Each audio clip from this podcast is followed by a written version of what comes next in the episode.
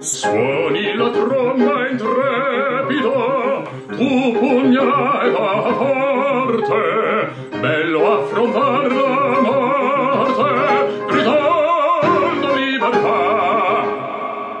Benvenuti e bentrovati in questa nuova puntata del Cortile di Ducezio di lunedì 7 giugno 2021 in compagnia di chi vi parla, Leone 25 e di Agrippino Todaro. anche da parte mia tanti saluti e mi raccomando io sono quello che faccio le raccomandazioni. Attenzione e speriamo di uscire di sotto queste ruote dal treno. Ma avete capito quello che voglio dire?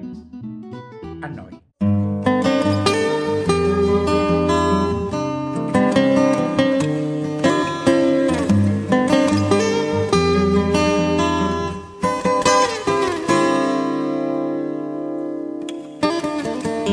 ti ho perso un po', me ne accorgo quando parli, specie quando sei entusiasta di qualcosa, non mi vedi proprio più, non sembri neanche tu.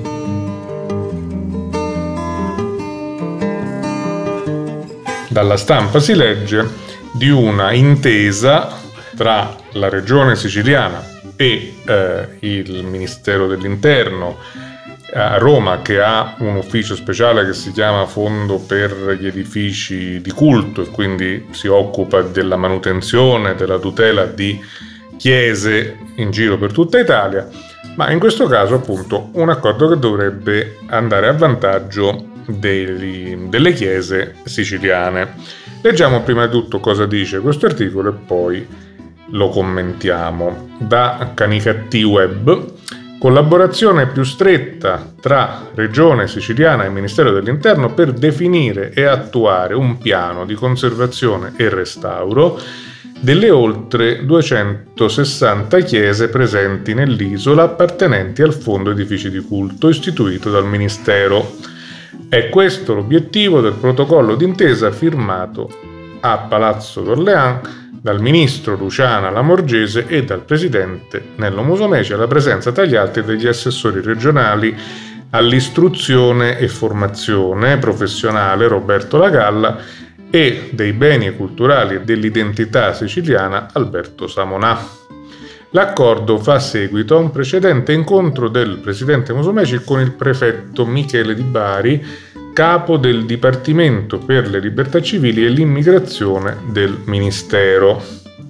Musumeci ha detto ringrazio il ministro Lamorgese per avere siglato questo protocollo d'intesa. Oggi abbiamo avviato un percorso di collaborazione che prende il via dai beni culturali e dagli edifici di culto. Dalla Sicilia parte un segnale forte per mettere in sicurezza le chiese che necessitano di restauro, alcune centinaia. Gli interventi conservativi saranno realizzati con risorse dello Stato e tramite le soprintendenze per i beni culturali. Sono già 140 i progetti esecutivi. Tutelare parte del nostro patrimonio culturale e riuscire a valorizzarlo, ha aggiunto il Presidente della Regione, è importante per rafforzare l'offerta turistica, perché abbiamo voglia di ospitare milioni di visitatori dopo questo anno drammatico.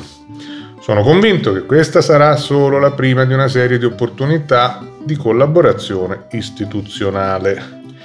Da parte del ministro Lamorgese è stato dichiarato quello firmato oggi è il primo protocollo di questo tipo che sigliamo in Italia per valorizzare e mettere in sicurezza le chiese del fondo degli edifici di culto in Sicilia una regione ricca di bellezze architettoniche, naturali e culinarie. È un protocollo che stabilisce concretamente chi fa cosa e prevede un ruolo attivo per le soprintendenze. Teniamo conto che il PNRR, questo piano di, di rinascita con fondi europei, destina 500 milioni per il restauro delle chiese in tutta Italia. Edifici che sono patrimonio importante per il paese e un fattore di attrazione turistica. È il segnale che per l'Italia la cultura è l'elemento fondamentale da cui non si può prescindere. Spero, ha concluso la Lamorgese, che la collaborazione avviata oggi vedrà le strutture del Ministero e della Regione lavorare assieme ancora più intensamente anche su tanti altri aspetti. In base all'intesa saranno le nuove soprintendenze per i beni culturali siciliane a redigere le schede progettuali degli interventi da realizzare sui singoli luoghi di culto, predisporre le previsioni di spesa e infine affidare la progettazione esecutiva e attuare tutta la fase di esecuzione delle opere. Il Ministero assicurerà il raccordo tra il Dipartimento Ministeriale per le Libertà Civili e l'immigrazione e le soprintendenze regionali e farà inserire nel piano annuale del Fondo Edifici di Culto gli interventi di restauro conservativo da attuare tenendo conto delle risorse del PNRR. Regione e Ministero inoltre si impegnano a collaborare per la catalogazione dei beni culturali e la conservazione e gestione della documentazione storica di proprietà del Fondo Edifici di Culto. Per l'attuazione del protocollo verrà istituito un gruppo di lavoro ad hoc, del quale faranno parte funzionari regionali e ministeriali delle strutture coinvolte. Bene, questa è la notizia. La notizia è di due giorni fa e mm, naturalmente potrebbe anche avvenire eh, prossimamente che da parte della soprintendenza di, di Catania si faccia una dichiarazione o comunque si metta in chiaro quali delle tantissime chiese che sono non solo in città ma appunto nei vari comuni della provincia siano coinvolte da tutto ciò e qualora eh, dovessero essercene eh, per esempio all'interno del paese, del territorio del comune di Mineo, a sua volta quali sono e in che termini si intende andare a sistemare cosa e via di seguito. Ma come abbiamo sentito, tanto il Presidente della Regione quanto il Ministro dell'Interno hanno parlato in particolare di una motivazione e finalità che riguarda il turismo. Dopo fatto questi grandi interventi in diverse chiese della Sicilia, mi auguro che in queste 200 chiese ci sia pure la chiesa di Santa Agrippina, perché settimane, qualche mese fa si parlava che erano stanziati diversi soldi, una somma abbastanza eccessiva, per mm, il restauro conservativo della chiesa di Santa Agrippina mi auguro quello perché a noi a Mineo ci preme. Sia mm, la chiesa di Santa Greppina che per la Sicilia orientale è quasi un unicum perché è a croce greca. Perché nella Sicilia le chiese a, cro- a croce greche sono sulla punta delle dita poco. Ma c'è anche da menzionare quella che attualmente abbiamo con il tetto tampone, chiamiamolo così, da non dimenticare gli interventi nella chiesa di San Francesco. Bene che si apre questo spiraglio per questi monumenti di culto, però dopo l'intervento non siamo sempre i soliti che si fanno e si tengono chiusi. C'è da dire che due pomeriggi fa a Mineo. Vede, ho visto una un signore e una signora che erano... Oh, mi sono fermato ho chiesto due parole, abbiamo parlato ed erano scontenti perché nel venire a Mineo nei vari edizioni dei Natali avevano visto delle chiese e sono venuti da eh, Recalbuto appositamente per vedere le chiese. Bene, le chiese erano chiuse e erano rimasti delusi, dice, avete delle belle chiese però sono chiuse. Dopo il restauro auguriamo che queste si rendono visitabili e fruibili perché le nostre chiese sono un gioiello, ce lo invidiano nel circondario e hanno ognuno di loro la sua bella storia con le pitture e con tante altre cose, degli arredi di quelli bellissimi, arredi sacri, peccato tenerli nei forzieri e non farli vedere. Queste belle cose è un vanto per le nostre città, per le nostre comunità. Facciamoli vedere con tanta di quella sicurezza e vedete che la gente viene per vedere anche queste cose. Mi auguro che se la chiesa di Santa Creppina rientra in questo restauro, che successivamente viene aperta al pubblico. Eh, purtroppo il, ehm, il, punto dolente che non è la prima volta che emerge, ma in questi casi, laddove un'iniziativa a livello regionale, addirittura nazionale, eh, dovrebbe poi avere delle buone ricadute, però così come capita molto spesso nella, nel programma politico di un comune, laddove i finanziamenti possono esistere a fronte di progetti e i progetti devono nascere localmente sulla base di eh, esigenze, bisogni, eccetera, e non possono essere creati da qualche altra parte. In mancanza di progetti non si possono aspettare finanziamenti e allo stesso modo la valorizzazione turistica, l'interesse per favorire una frequentazione di persone che non conoscono il paese, che lo vogliono visitare, a chi dovrebbe aspettare? Dovrebbe aspettare all'autorità amministrativa del paese stesso. Lo fa? Non ci risulta più di tanto.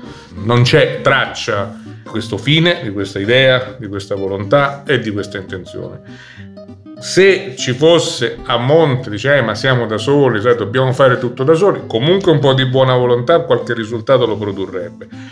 Ma lascia ancora più il dispiacere l'ipotesi che possibilmente tutto incoraggia in quel senso, vengono stanziati fondi, eccetera, e poi come se Amineo non se ne avesse bisogno, non si interessa di trovare le chiese aperte, non interessa il turismo, non interessa il visitatore, stiamo bene come stiamo, ma è questa la linea per la quale i cittadini ed elettori di Mineo hanno espresso il proprio parere di popolo sovrano quando fu che hanno eletto la nuova amministrazione.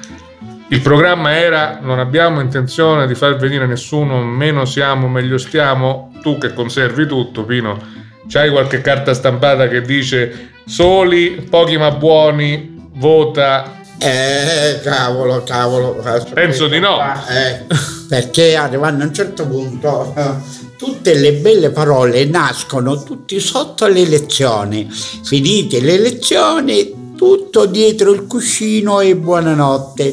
Ciò ancora piena presenza quello che avevano stanziato per il Museo della Memoria, se ne parlò un anno fa, la scusa di questa epidemia, la scusa di qua, è passato un anno, è morto e sepolto. Boh, non lo so, speriamo in buone cose.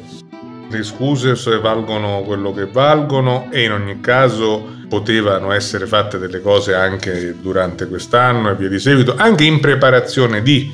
Per esempio si parlava anche in questo documento che abbiamo letto della, dell'inventario ma l'inventario, signori, è come in un museo, cioè la chiesa è un museo se ha una sua antichità, spesso riceve elementi di altre chiese che non esistono più, quindi va a conservare altari, statue e compagnia bella.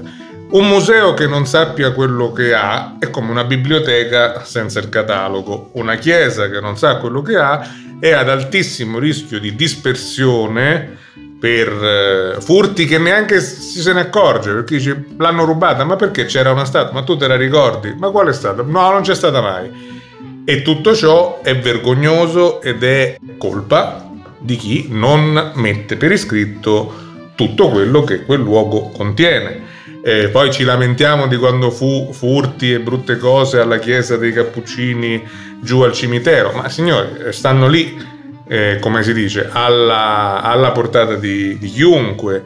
E allora forse, come a me è capitato spesso di dire, eh, per qualcuno che magari pensa che soltanto eh, o lo stipendio comunale o lo stipendio da assessore, che dovrebbe però continuare fino alla pensione, sia l'economia di questo paese e tutti questi elementi come il patrimonio culturale se non ci fosse sarebbe anche meglio, quindi se finissero di rubarsi tutto quello che c'è e smontassero possibilmente anche le chiese, avremmo meno pensieri che poi qualcuno, come dicevi tu, si lamenta che è venuto a Mineo e, ha trovato chiuso. Ma perché non se ne stavano a casa loro? Sarà perché io ci credo su queste cose sono menenino e me ne vanto, però finché ho forza cerco di lottare e me la prendo con il primo che arriva. Tornando all'inventario delle chiese, mi viene in mente negli anni 86-87 l'Archeo Club avanzò l'idea di fare un inventario nelle tre parrocchie. Apriti cielo, mamma mia, i preti di allora avevano il gioiello e se li conservavano solo per conto loro. Loro sapevano, loro facevano e loro sfacevano. Quindi non si è fatto manco che se mal l'avevamo lo facevamo senza bisogno di soldi, di nostra buona volontà per sapere che cosa c'era in ogni chiesa, quelle tre belle chiese che abbiamo non succede, non se ne fece niente, apriti cielo e voi volete sapere i fatti degli altri e voi di qua. Se questa era la cultura, mamma mia, apriti cielo.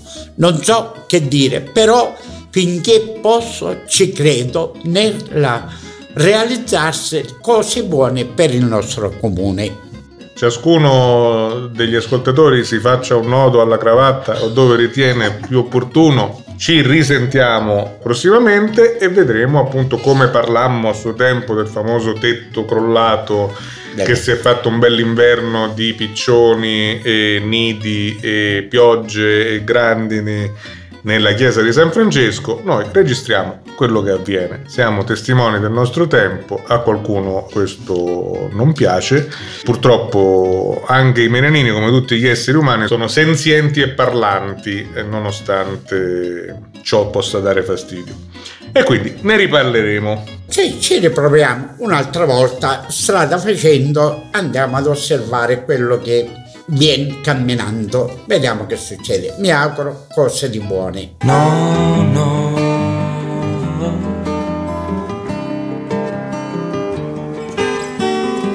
Veramente no. Questo non lo posso dire. Quante volte sai, mi ripaghi quante sere, quanti baci che mi dai quanti ne vorrei.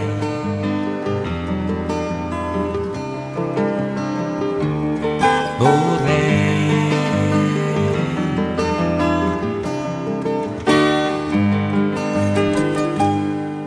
Abbiamo il nostro appuntamento col passato, Giuseppe Receputo Gulizia, storico insigne, che eh, ha eh, raccontato storia del paese dalle origini nei suoi cenni storici su Mineo e la lettura che con Pino Totoro vi proponiamo oggi riguarda il capitolo quattordicesimo. Continuiamo sui nostri cenni storici su Mineo e andiamo al capitolo quattordicesimo che parla di Mineo venduta.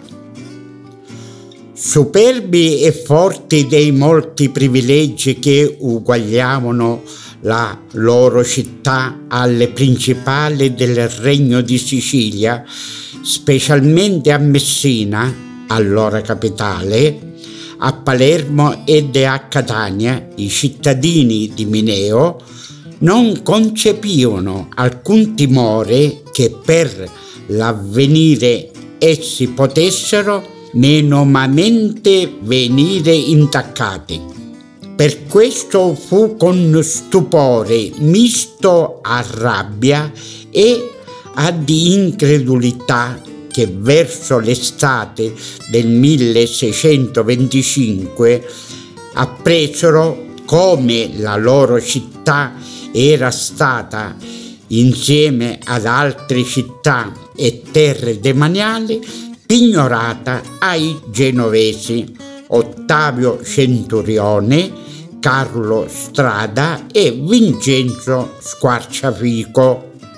Il mero e misto impero, le segrezie, tutte le giurisdizioni civiche dovevano essere vendute e il prezzo pagato al centurione ed ai suoi soci in estinzione del debito di Sua Maestà Cattolica Filippo IV di Spagna, in virtù della cedola reggia del 17 giugno 1625.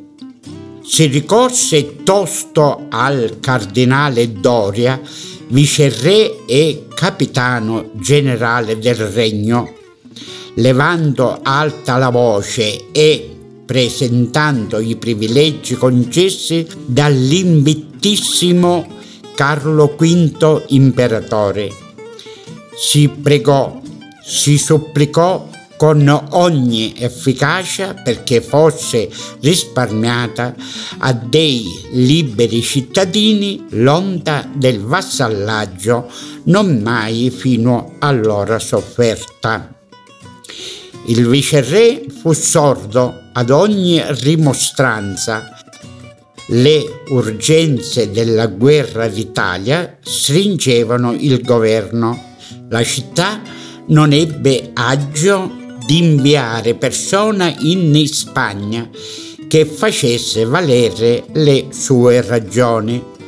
Furono di ostacolo la lontananza del paese, la difficoltà della pratica per un morbo contagioso sopravvenuto e l'incomodità del denaro, come rilevasi dall'atto soggiocatorio presso notar Francesco Conte in Palermo del 4 giugno 1627 Così il 19 settembre del 1625 i genovesi prendevano possesso della città di Mineo, del suo mero e misto impero, delle sue segrezie, insomma di tutti gli uffici.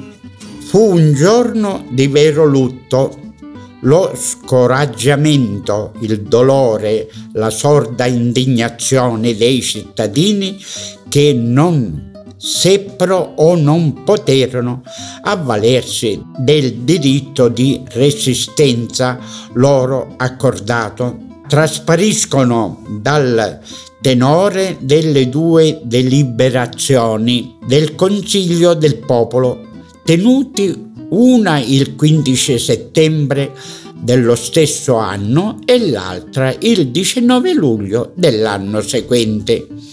Nella prima si diceva già si è veduto il castigo di nostro Signore Dio che giustamente per i nostri peccati ha soprastato e soprasta a questa nostra infelice città poiché nell'ultimo è stata già venduta e segregata dal regio demanio e privata del suo mero e misto impero e di altre giurisdizioni che gli erano stati venduti dall'invintissimo Carlo V imperatore di felice memoria. Pretio mediante pagatolia sangue di cittadini, il che tutto ha, ha successo perché essendosi fatta tale benedizione nella corte reale. tanto lontano da questo regno non ci è stata persona che ci avesse informato a Sua Cattolica Maestà e suo Regio Supremo Consiglio delle vere ed intrepide ragioni di questa infelice città, la onde volendo essa città in ogni maniera restare nel detto Reggio Demanio per liberarsi da detta benedizione senza perdere il suo nero e misto imperio e giurisdizione, predette apparso molta cosa opportuna che detta città per restare in detto Reggio Demanio come di sopra e dare a terra la detta benedizione, facesse offerta innanzi all'eminentissimo signor cardinale, locotenente e capitano in questo regno di Sicilia e tribunale del Regio Patrimonio, di volere essa città comprare le dette regge segrezie in detta città, come di sopra omne melior modo via iure et remedio, per li quali più largamente potesse farsi, e domandarli potestà di pigliare a bolla e soggiocare il denaro necessario per detto effetto da quale si voglia persona alla ragione meglio si potrà trovare sopra il patrimonio di detta città.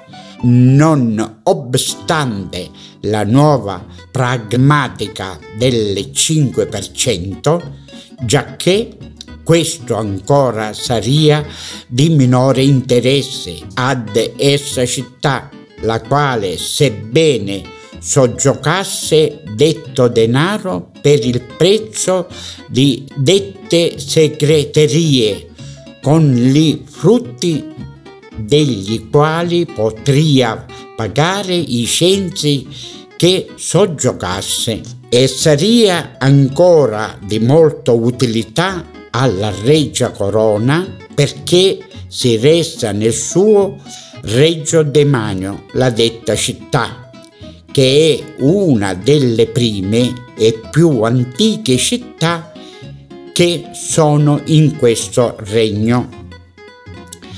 Le pratiche del prestito andavano intanto per le lunghe Due dei giurati, il dottor Bonifacio Muratori e Colantonio Ballarò, per uscire il più prestamente che si potesse da quella situazione servile, domandarono al viceré marchese della Favara e al Tribunale del Reggio Patrimonio la facoltà di convocare nuovamente il Consiglio quandunque gli altri due loro colleghi, Giacomo Adamo e Mario Puccio, non fossero dello stesso parere.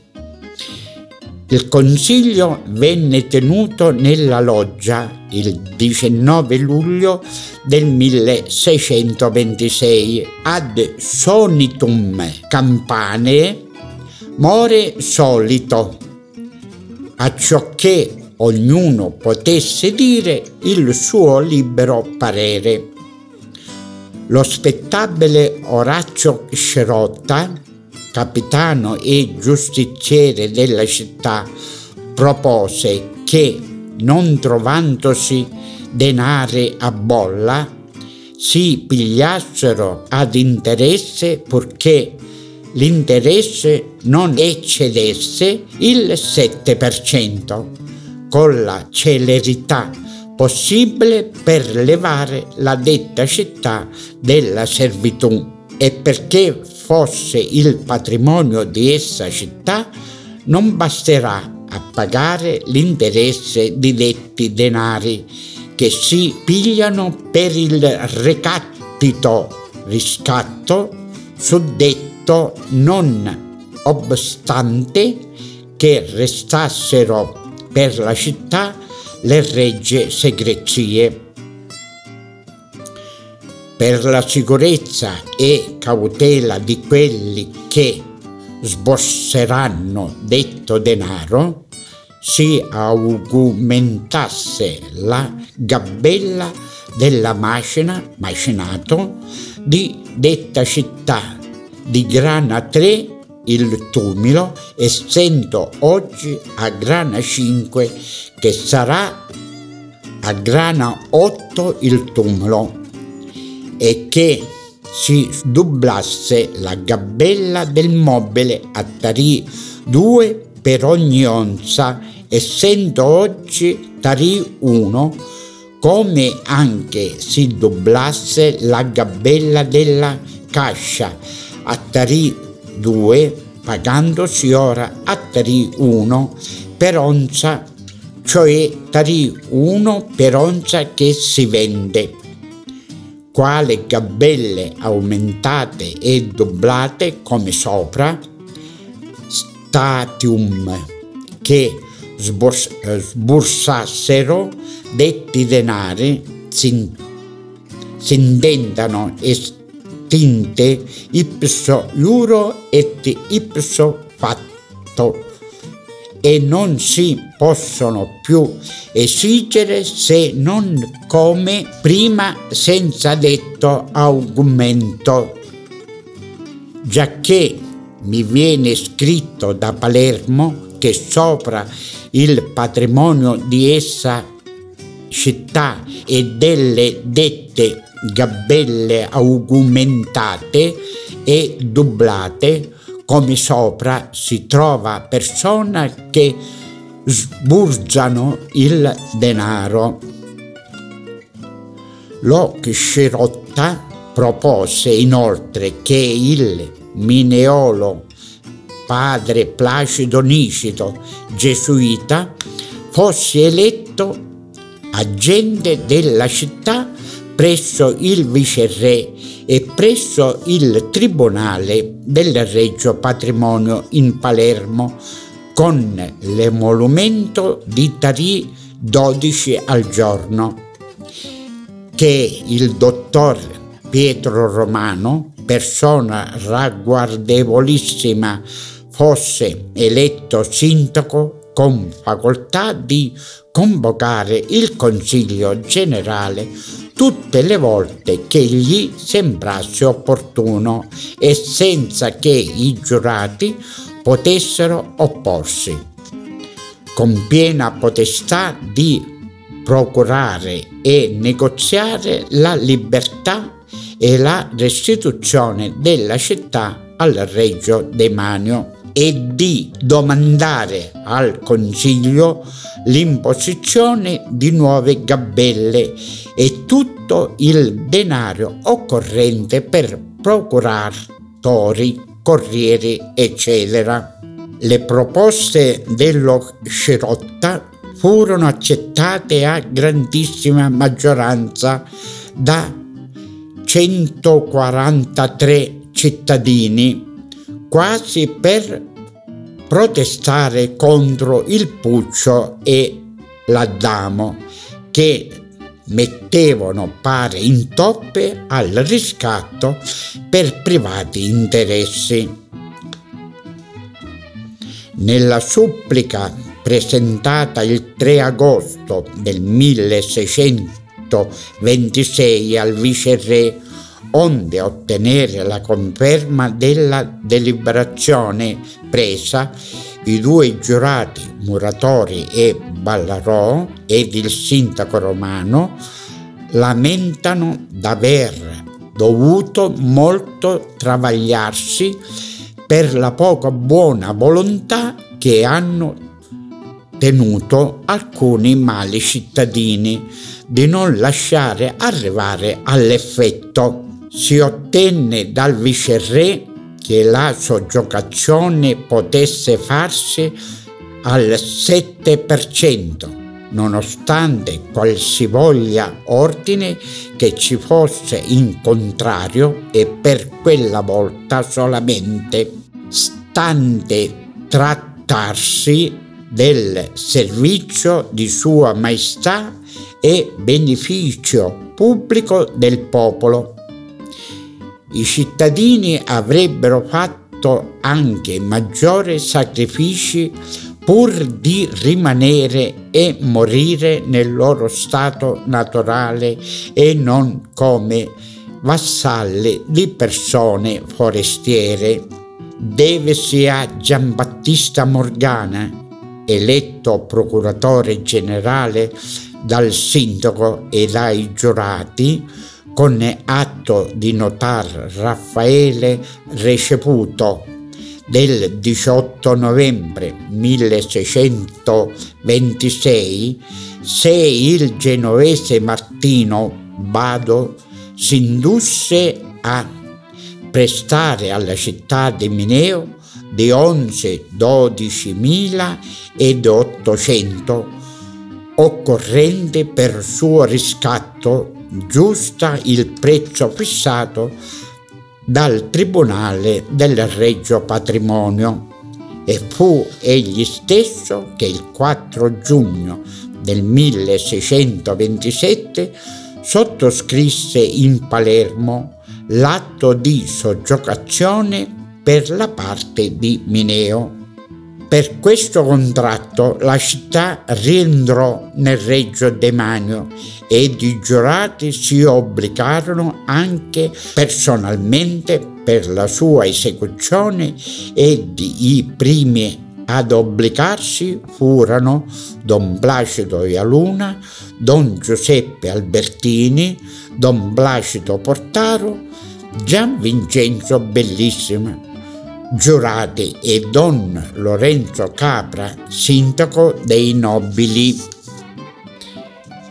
Il 21 giugno del 1627 il Consiglio generale dei cittadini ratificò il contratto che assegnava tutte le entrate del comune al Bado il quale si sostituiva al centurione, allo strada e allo squarciafico ai quali la città era stata venduta e in caso di inadempienza diveniva l'assoluto padrone della città.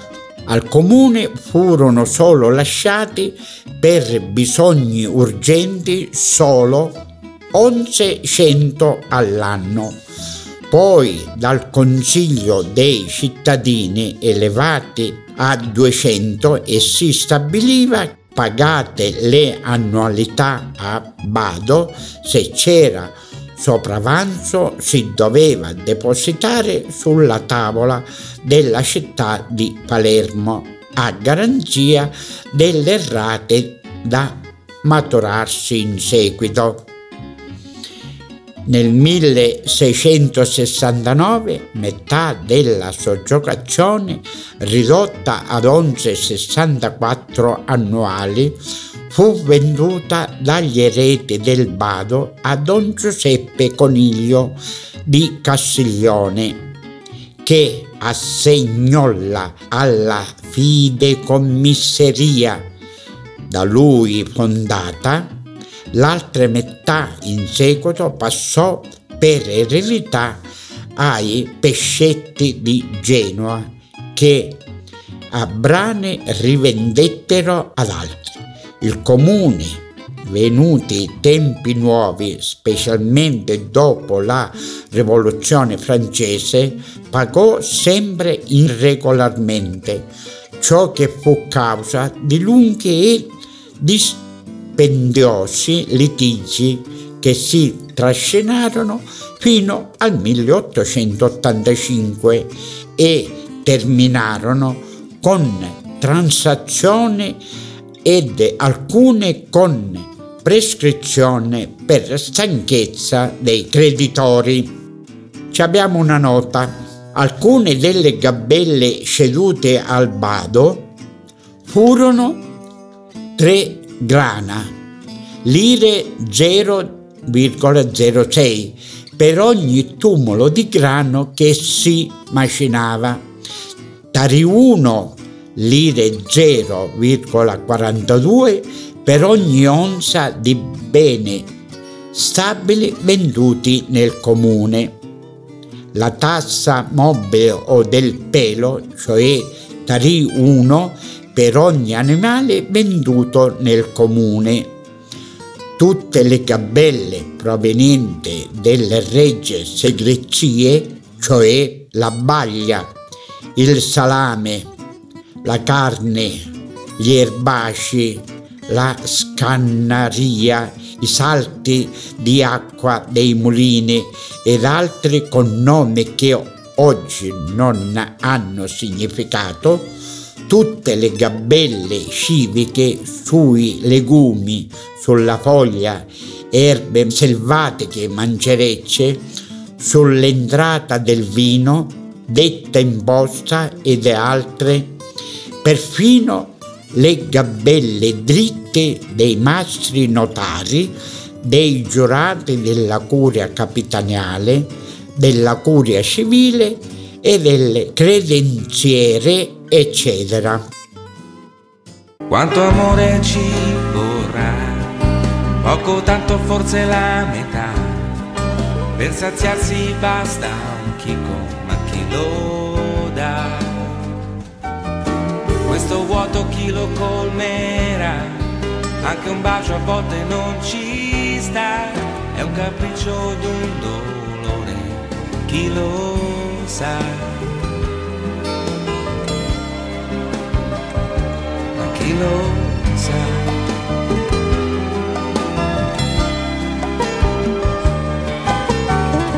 Ti trascuro un po', non arrivo con i fiori.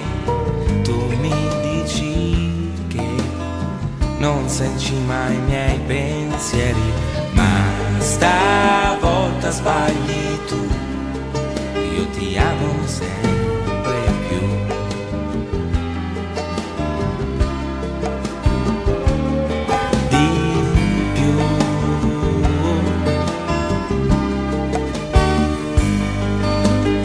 Abbiamo così ascoltato il racconto dei ceni storici sul Mineo e proseguiremo ancora con la parte finale di questo bel libro nella prossima puntata.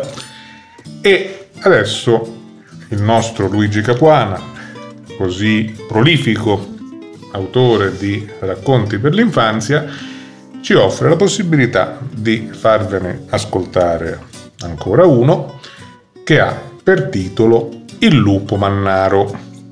C'era una volta un re e una regina che non avevano figliuoli e pregavano i santi giorno e notte per ottenerne almeno uno.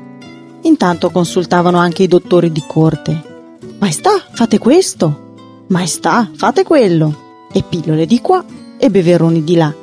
Ma il sospirato figliuolo non arrivava a spuntare. Una bella giornata che era freddino, la regina si era messa davanti il palazzo reale per riscaldarsi al sole passa una vecchiarella. Fate la carità. Quella, per la noia di cavar le mani di tasca, rispose: Non ho nulla. La vecchiarella andò via brontolando. Che cosa ha brontolato? domandò la regina. Maestà, ha detto che un giorno avrete bisogno di lei. La regina le fece correre una persona dietro per richiamarla, ma la vecchiarella aveva svoltato cantonata ed era sparita. Otto giorni dopo si presentava un forestiero. Chiedeva di parlare in segreto col re. Maestà, ho il rimedio per guarire la regina, ma prima facciamo i patti. Oh, bravo, facciamo i patti. Se nascerà un maschio, lo terrete per voi. E se è una femmina? Se femmina, quando avrà compiuti sette anni, dovrete condurla in cima a quella montagna e abbandonarla lassù. Non ne saprete più nuova. Consulterò la regina, Vuol dire che non ne farete nulla.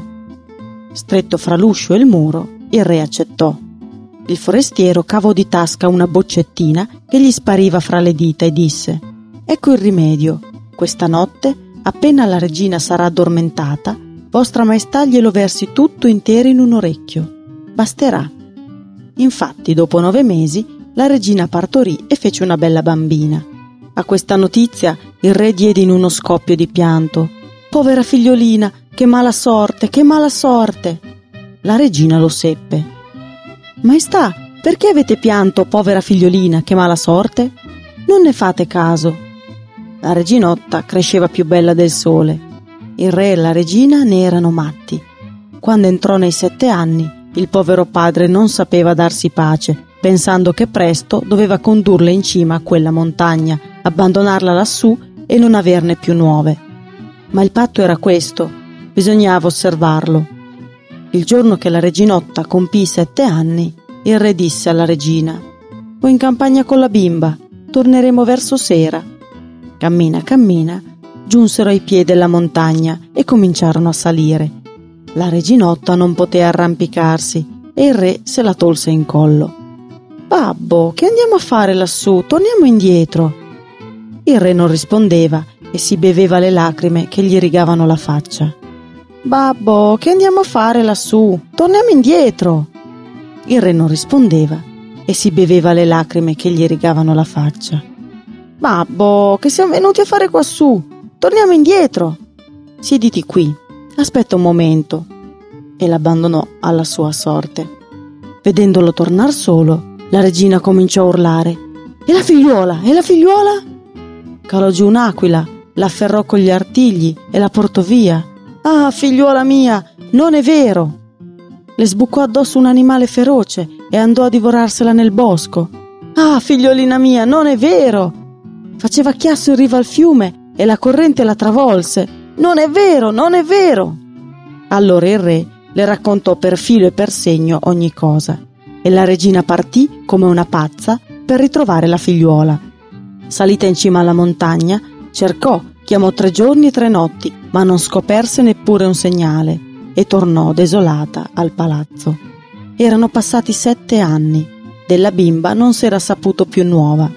Un giorno la regina si affaccia al terrazzino e vede giù nella via quella vecchierella tanto ricercata. Buona donna, buona donna, montate su.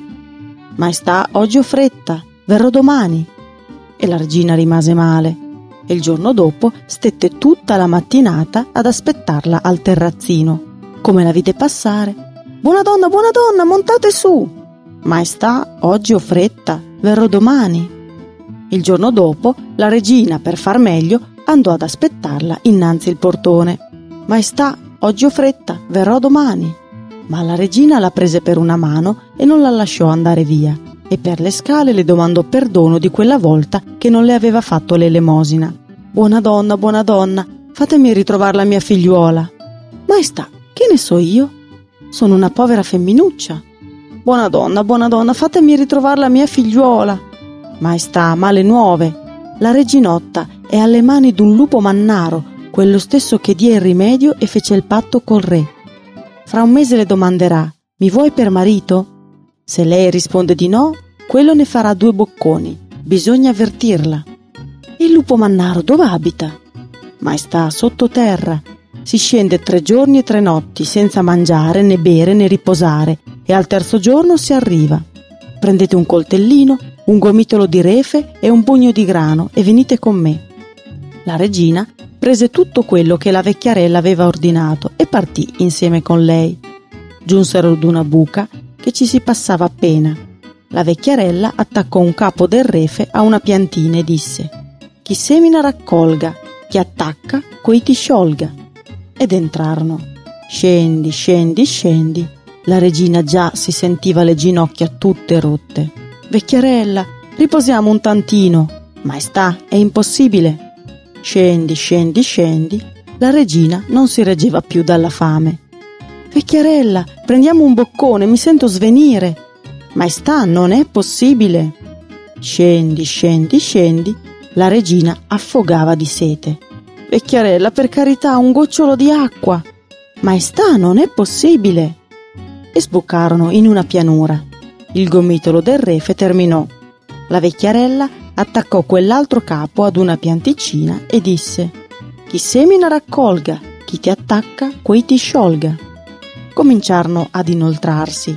Ad ogni passo la regina doveva lasciar cadere in terra un chicco di grano e la vecchiarella diceva Grano, grano di Dio, come io ti semino, vo mieterti io. Il grano nasceva e cresceva subito, con le spighe mature che penzolavano. Maestà, ora piantate in terra il coltellino e sputate tre volte, siamo arrivati. La regina piantò il coltellino e sputò tre volte, e la vecchiarella disse Coltellino, coltellino di Dio, come io ti pianto, vo strapparti io. Lasciamo costoro e torniamo alla reginotta. Vistasi sola in cima alla montagna, s'era messa a piangere e a strillare. Poi, povera bimba, s'era addormentata. Si svegliò in un gran palazzo, ma per quelle stanze e quei stanzoni non vedeva anima viva. Gira, rigira, era già stanca. Reginotta, sedete, sedete. Le sedie parlavano. Si sedette e dopo un pezzettino cominciò a sentirsi appetito. Comparve una tavola apparecchiata con le pietanze fumanti. Reginotta, mangiate, mangiate. La tavola parlava. Mangiò, bevve e poco dopo le vennero le cascaggini. Reginotta, dormite, dormite. Il letto parlava. Era uno stupore. Così tutti i giorni. Non le mancava nulla, ma s'annoiava a star lì senza vedere un viso di cristiano. Spesso piangeva, pensando al babbo e alla mamma. Ed una volta si mise a chiamarli ad alta voce tra i singhiozzi. Babbo mio, mamma mia, con che cuore mi lasciate qui, mammina mia. Ma una vociona le gridò: Sta zitta, sta zitta. Rannicchiòsi in un canto e non ebbe animo di più fiatare. Passato un anno, un bel giorno si sentì domandare: Vuoi vedermi? E non era quella vociona.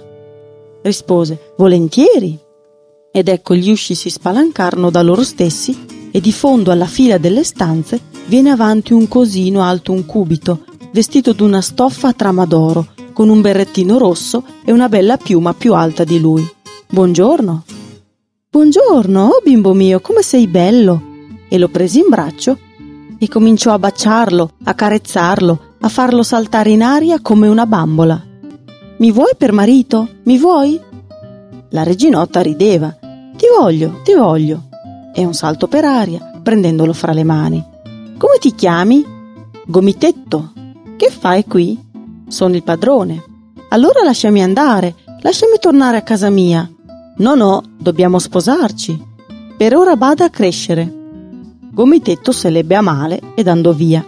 E per un anno non si fece vivo. La reginotta s'annoiava a star lì senza vedere un viso cristiano. Ogni giorno chiamava Gomitetto, Gomitetto. Ma Gomitetto non rispondeva. Un bel giorno le domandò di nuovo Vuoi vedermi? Volentieri. In un anno doveva essere cresciuto un pochino, ma gli usci si spalancarono e le venne innanzi sempre lo stesso cosino alto un gomito, vestito di stoffa trama d'oro, col berrettino rosso sormontato da quella bella piuma più alta di lui. Buongiorno, buongiorno. La reginotta, nel vederlo lo stesso, rimase sorpresa. Lo prese in collo e cominciò a baciarlo, a carezzarlo, a farlo saltare in aria come una bambola. Mi vuoi per marito? Mi vuoi? La reginotta rideva. Ti voglio, ti voglio, ma per ora bada a crescere. E qui un capitombolo per aria, prendendolo fra le mani. Gomitetto se l'ebbe a male e andò via. Ogni anno così. Ed eran passati sette anni. Intanto la reginotta s'era fatta una ragazza, che ci volevano quattro paia d'occhi per guardarla. Una notte, non potendo prender sonno, pensava al babbo e alla mamma. Chissà se più si ricordano di me, forse mi credono morta.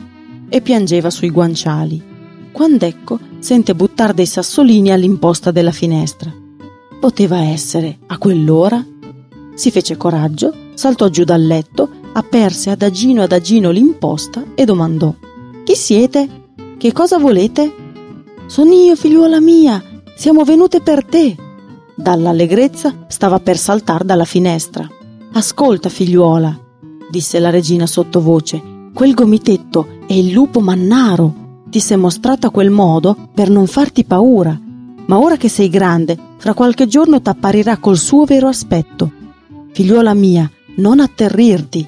E se ti domanda, mi vuoi per marito? Rispondi di sì, altrimenti sarai morta, ne farà due bocconi. La prossima notte a quest'ora ci rivedremo.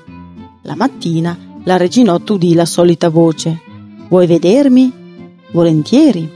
Si spalancarono gli usci, ma invece di gomitetto venne avanti il lupo mannaro, alto, grosso, peloso, con certi occhiacci e certe zanne che Dio ne scampi ogni creatura.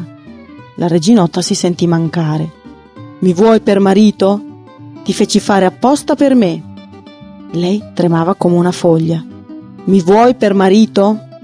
Più la reginotta sentiva quella vociaccia e più tremava e si smarriva.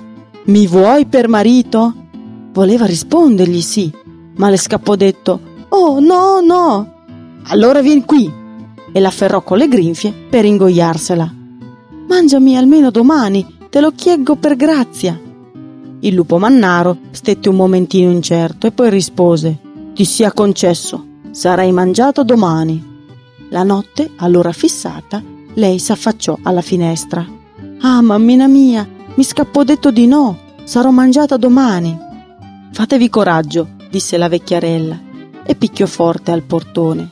Chi è? Chi cercate? All'urlo del lupo mannaro tutto il palazzo tremava. Son coltellino, son piantato nella terra dura per difendere la creatura. Contro questa malia il lupo mannaro non poteva nulla e la mattina all'alba venne fuori e come vide il coltellino si mordeva le mani. Se trovo chi l'ha piantato ne faccio un boccone. Cercò frugò attorno, ma non trovò nessuno. All'ultimo chiamò la reginotta. Vieni qua, strappami di terra questo coltellino, non ti mangerò più. La reginotta gli credette e strappò il coltellino. Ed ora vien qui. E l'afferrò con le granfie per ingoiarsela.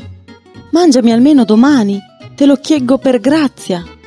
Il lupo mannaro stette un momentino incerto e poi rispose: Ti sia concesso. La notte la reginotta s'affacciò alla finestra. Ah, mammina mia, mi disse, strappa di terra questo coltellino. Ed io glielo strappai. Domani sarò mangiata. Fatevi coraggio. E la vecchiarella picchiò forte al portone. Chi è? Chi cercate? All'urlo del lupo mannaro tutto il palazzo tremava. Son frumentino, son seminato nella terra scura per difendere la creatura. Contro questa malia il lupo mannaro non poteva nulla e la mattina all'alba venne fuori e come vide il seminato con le spighe penzoloni si mordeva le mani. Se trovo chi lo seminò ne faccio un boccone. Cercò, frugò intorno, ma non trovò nessuno. E la mattina dopo disse alla reginotta Vieni qua, mietimi questo frumento, non ti mangerò più. La reginotta gli credette e si mise all'opera. Per lei non c'era malia, in una giornata poté facilmente terminare di mieterlo. Ed ora vieni qui. Mangiami almeno domani, te lo chieggo per grazia. Quegli stette un momentino incerto e poi rispose: Ti sia concesso per l'ultima volta. La notte la reginotta s'affacciò alla finestra. Ah, mammina mia, mi disse: Mieti questo frumento, ed io glielo mietei domani sarò mangiata. Fatevi coraggio. E la vecchierella picchiò forte al portone. Chi è? urlò il lupo mannaro. Sono re Fefino, sono attaccato alla pianta matura per difendere la creatura. Contro questa malia il lupo mannaro non poteva nulla e la mattina all'alba venne fuori e come vide il capo del refe legato alla pianticina si mordeva le mani. Vien qua, Scioglimi questo refe dai due capi, non ti mangerò più. La reginotta era stata indettata dalla vecchiarella. Non doveva fermarsi un passo, né mangiare né bere, ma a gomitolare, a gomitolare e andare avanti. Sciolse quel capo e lei avanti, agomitolando, il lupo mannaro dietro. Riposati, riposati.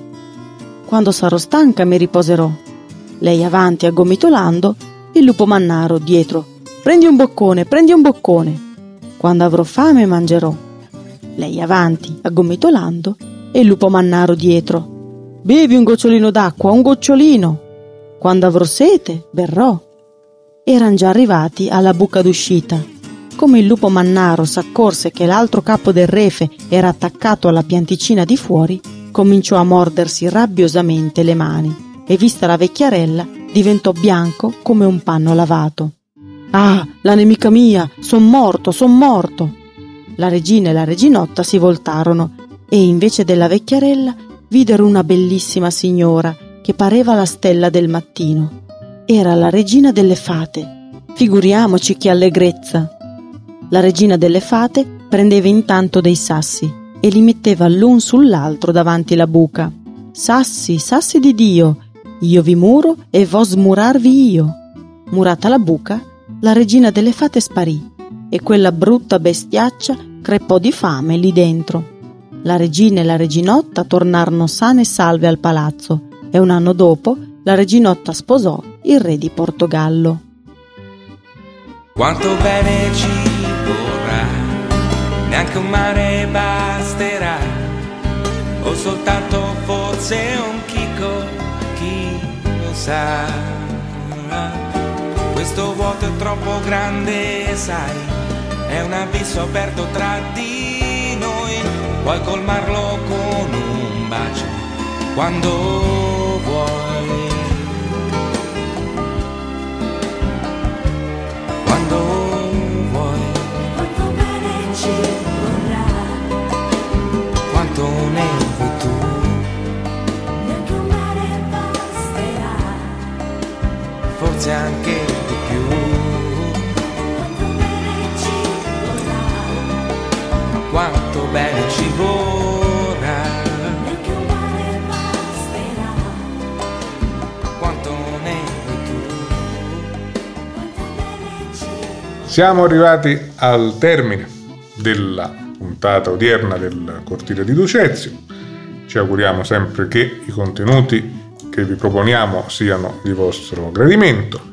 Vi salutiamo alla prossima puntata. Alla prossima puntata pure da parte mia. Amor di patria impavido, miei tra i sanguigni allori, poi tergane sudori e pianti la pietà. Allora